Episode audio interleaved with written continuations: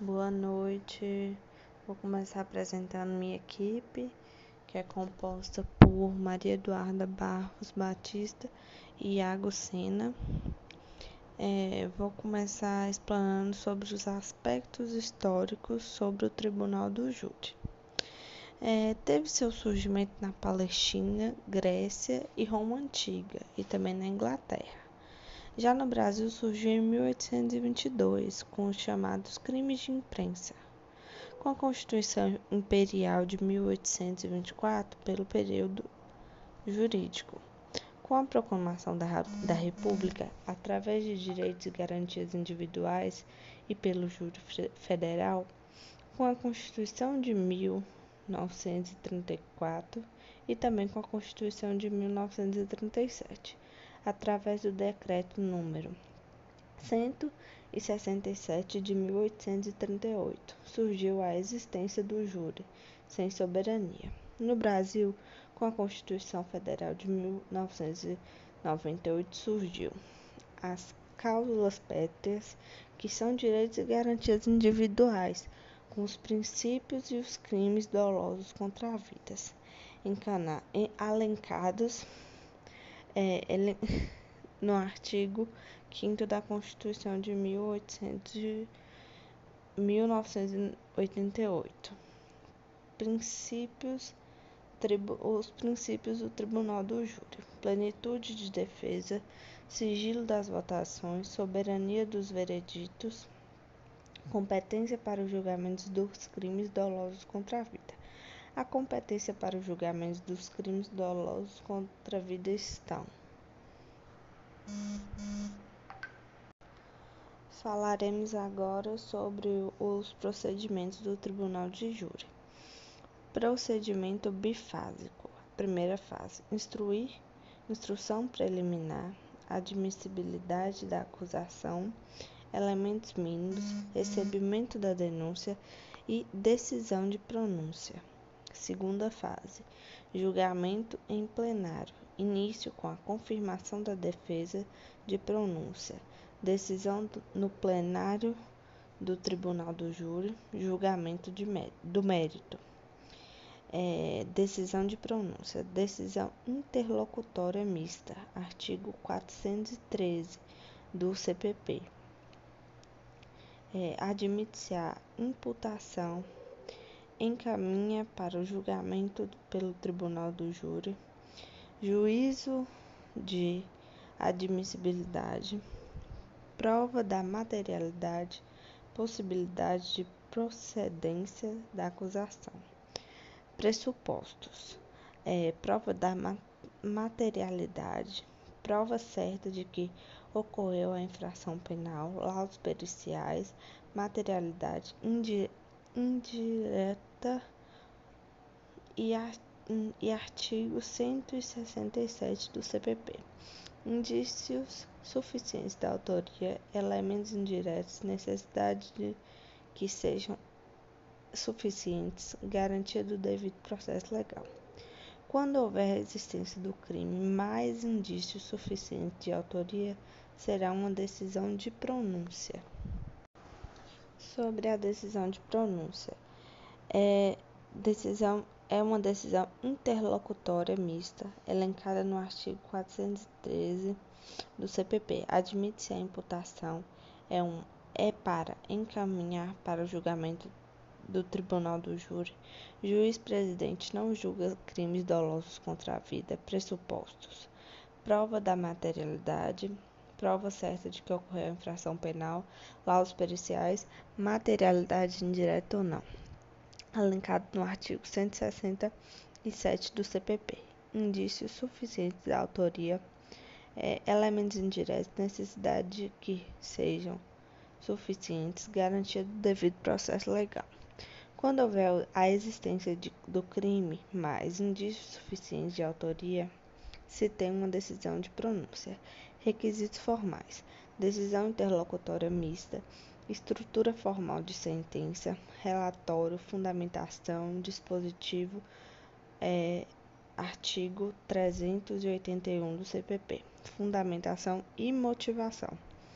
É, não pode contaminar os jurados, limita-se à existência do delito e indícios de autoria, juízo de verossimilhança, verossemelhança, linguagem sóbria, comédia cautelosa, é, sem co colocações incisivas ou excessos de adjeção que geram a nulidade.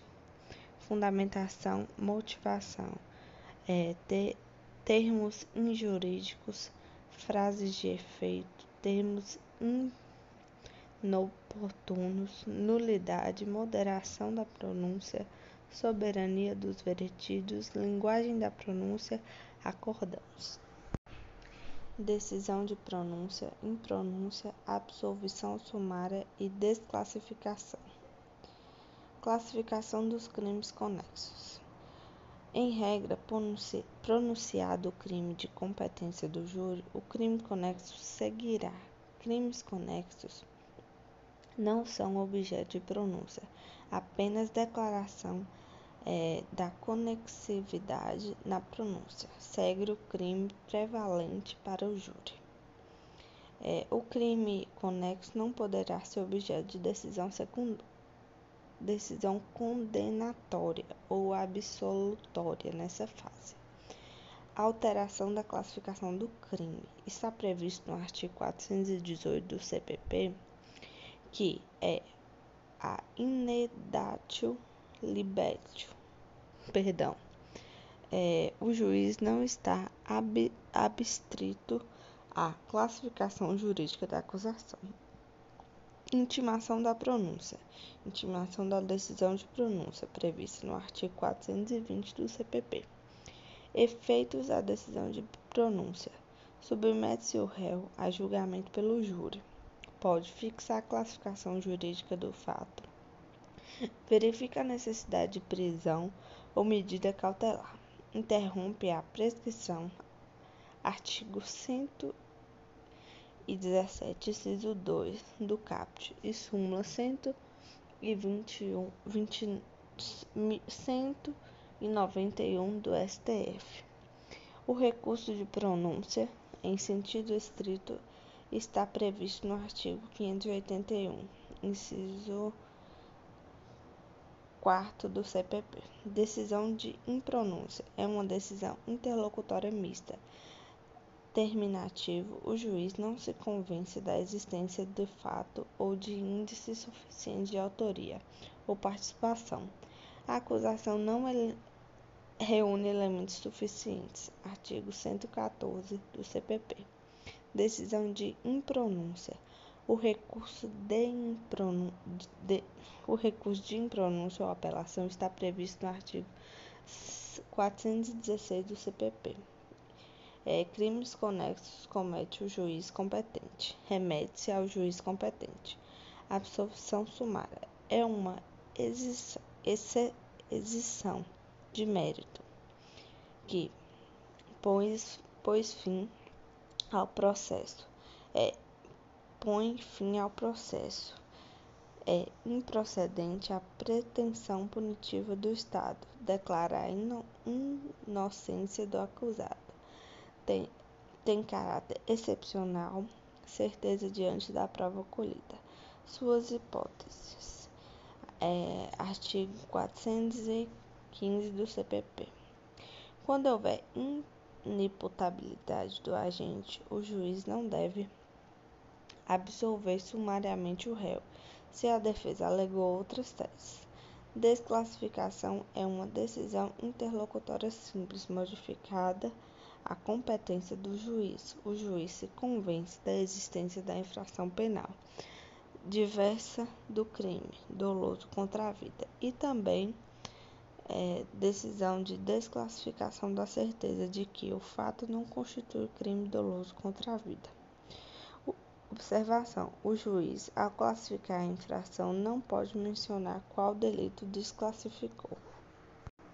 Falaremos agora sobre a segunda fase do procedimento é, do Tribunal do Júri. É, procedimento bifásico, primeira fase, instrução preliminar e segunda fase, julgamento em plenário.